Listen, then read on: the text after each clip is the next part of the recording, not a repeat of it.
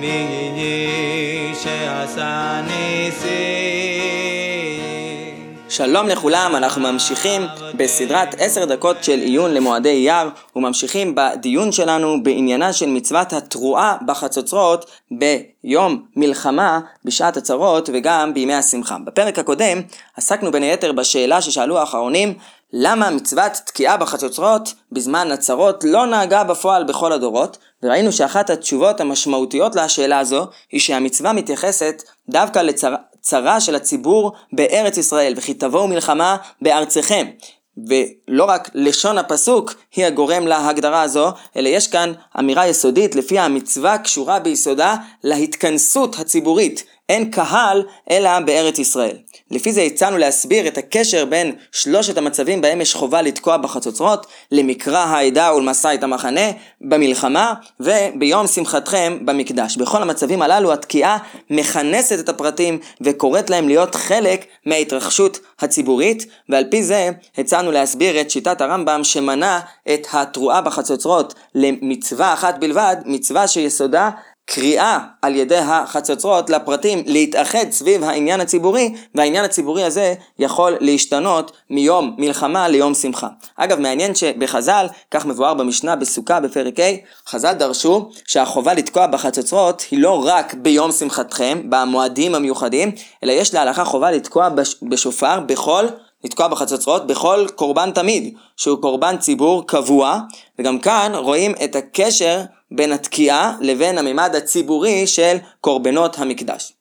חיזוק נוסף לכיוון הזה של הציבוריות שעומדת במרכז המצווה, עולה מתוך דיון נוסף שקשור ליחס בין מקורות שונים בחז"ל, מהו הכלי שתוקעים בו, במקדש, במדינה, בזמנים השונים שבהם יש חובה לתקוע, במה תוקעים. במשנה, בפרק שלישי במסכת ראש השנה, כתוב שבראש השנה תוקעים בשופר, ולעומת זאת בתעניות תוקעים בחצוצרות. רש"י שם בדף כ"ו עמוד ב' מדפי הגמרא מסביר שטעם הדבר הוא שמטרת החצוצרות היא לכינופיה, להתכנסות, וכל כינופיה בחצוצרות דכתיב והיו לך למקרא העדה. המטרה של התקיעה בתענית היא לכינוס הציבור, לכן נבחרו דווקא החצוצרות, כמו השימוש בחצוצרות במדבר למקרא העדה ולמסע את המחנות. לעומת זאת, בראש השנה המטרה של התקיעה שונה, ושם אנחנו קובעים שהתקיעה היא דווקא בשופר. למרות הדברים הללו שמפורשים במשנה, הראשונים התקשו שבכמה מקורות עולה שבתעניות גם כן תוקעים בשופר, כמו בראש השנה, לא בחצוצרות. כך מביא בעל המאור במסכת ראש השנה בשם תשובת הגאונים, כך עולה באופן פשוט גם מדברים של הגמרא במסכת תענית בדף י"ד עמוד א', יש הממרה של רב יהודה שהתראה שמוזכרת במשניות במסכת תענית היא בשופרות, וגם הלשון של השולחן ערוך מעניין בהלכות תענית בסימן תקע"ה סעיף ד', הוא כותב ביחס לתעניות חמורות שיש בהם את החיוב של התראה שמתריעים בהם בשופר. השאלה היא לאן אם כן נעלמו החצוצרות בתעניות, ובראשונים יש כמה תשובות לשאלה הזו. הרעב"ד למשל, הרעב"ד מובא בחידושי הרשב"א למסכת ראש השנה בדף כ"ז עמוד א', הרעב"ד כותב שבתענית עצמה, בתוך התענית יש שני סוגים של תקיעות. בתענית ציבור יש תקנה של חכמים שמבוארת במשניות במסכת תענית, שמוסיפים בתפילת 18 6 ברכות מיוחדות שחכמים תקנו להוסיף, ובסוף כל ברכה וברכה הלכה היא שתוקעים ומריעים. התקיעה וההרעה הזו לדעת הרייבד היא דווקא בחצוצרות. מה שכתוב בגמרא בתענית שתוקעים בשופר זה שלא בשעת הברכות אלא בשעה שמרבים בתפילה ותחנונים. אנחנו נתרכז בתירוץ של הרמב"ן בחידושיו למסכת תענית, תירוץ שמופיע בנוסח קצת שונה בספרו מלחמת השם על מסכת ראש השנה, והרמב"ן עונה על השאלה הזו כך. באופן עקרוני טוען הרמב"ן, תקיעה בחצוצרות היא דווקא בכינופיה דכל ישראל, כמו שראינו בלשון של רש"י.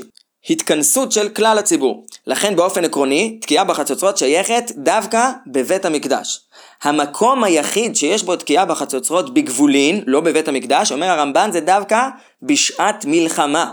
לכן לפי הסוגיה בתענית, שם הסוגיה עוסקת בתענית ציבור שלא קשורה למלחמה, כמו תענית גשמים, ולכן שם נוקטת הסוגיה שתוקעים בשופר, כי דווקא בשעת מלחמה תוקעים בחצוצרות כמו במקדש.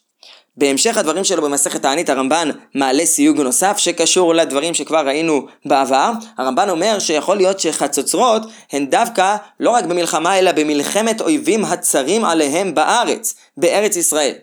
השאלה הגדולה היא מה המשמעות של החילוק הזה של הרמב"ן, מה עומד מאחורי הדברים שלו. הרמב"ן לא מסביר, ואנחנו לפי מה שלמדנו עד עכשיו יכולים לבוא ולהוסיף ביאור לדברי הרמב"ן.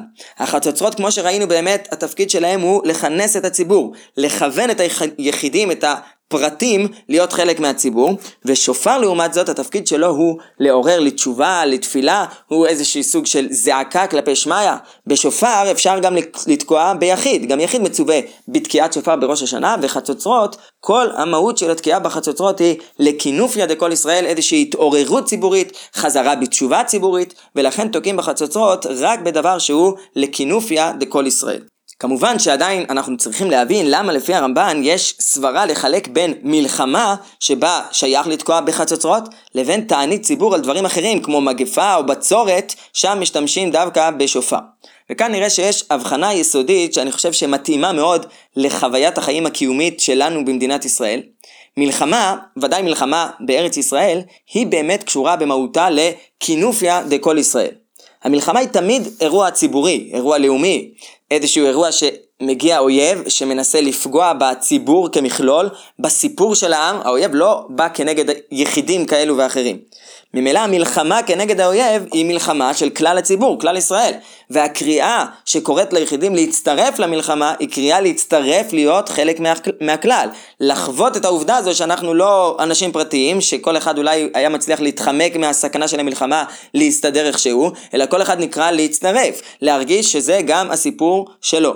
ברור שחברה צריכה גם איזשהו חוסן במצבים אחרים קשים, אבל נראה שאי אפשר להשוות בין הלכידות שנדרשת ושגם מתגלה בפועל בחברה בשעת מלחמה לבין מה שמתגלה בזמן של משבר מסוג אחר. אם ניקח לדוגמה את האווירה של האחווה הלאומית בזמנים של מבצעים צבאיים משמעותיים, ודאי מלחמות, לעומת אם נשווה למגפת הקורונה.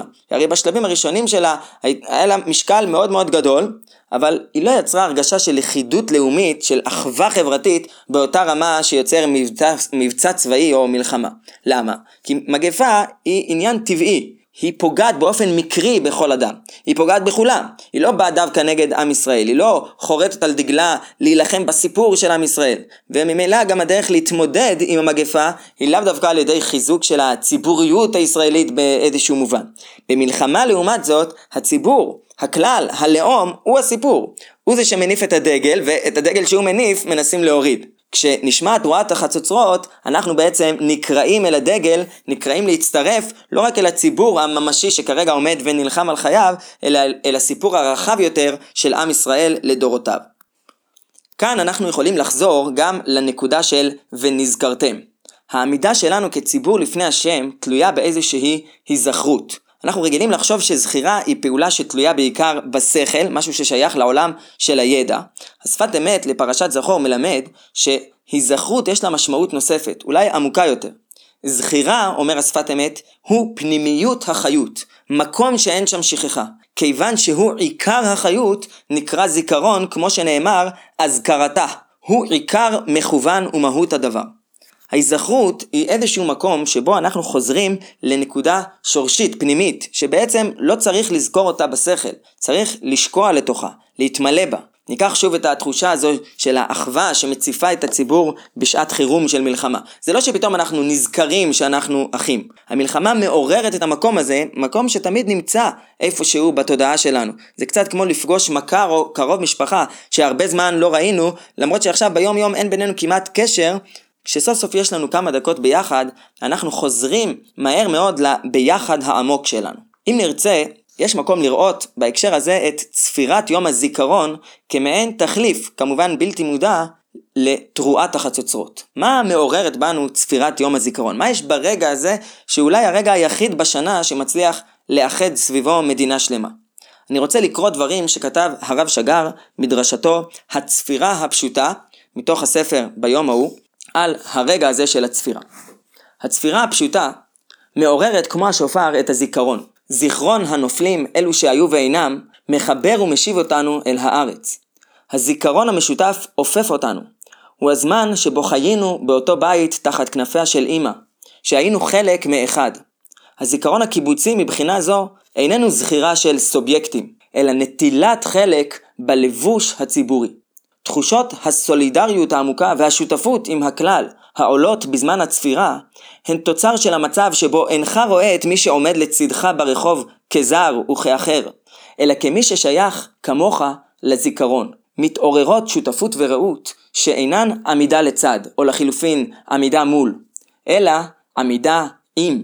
הצפירה מנכיחה לפתע במציאות רובד נוסף, הרובד של הסולידריות העמוקה בין החיים השותפים לאותה פיסת קרקע, לאותה מולדת, לאותה משפחה, לאותם מתים ולאותו זיכרון. הצפירה מבשרת לי כי אני חי את הסיפור שמעבר לי, ולכן יוצרת אחווה ביני לבין האנשים הללו שנמצאים ברחוב, אחי ואחיותיי. למעשה נחשף כאן אחד המובנים, ואולי המובן החשוב ביותר, של העצמאות והגאולה, השותפות והסולידריות. הגאולה שבהקמת המדינה אינה נמצאת בפניית האדם אל עצמו, אלא בשכחת עצמו ובהתאמעותו בכלל, בהזדהותו עמו. זהו הפתוס של השותפות והעוצמה של ההרמוניה של לפרקים הנוחשים בשירת התקווה בצוותא, כשליבנו מתמלא כיסופים וגאווה להיות עם חופשי בארצנו. צפירת יום הזיכרון מלווה בעצב, באבלות על כל חלל ועל כל משפחה שאיבדה את אחד מבניה. אבל הצפירה היא לא רק צפירת כבוד, השתתפות באבל של היחיד. הצפירה מזכירה לנו שהקורבן הוא קורבן ציבור, ובקורבן ציבור תוקעים בחצוצרות ונזכרים. בהמשך, עם המעבר לטקסי, לתפילות יום העצמאות, אנחנו עוברים מתקיעת החצוצרות של המלחמה לתקיעת החצוצרות של ההודעה לניצחון, וביום שמחתכם. ואז אנחנו מתפללים שגם בתוך השגרה הברוכה של ימות החול, שלאחר ניצחון המלחמה, נמשיך לזכור.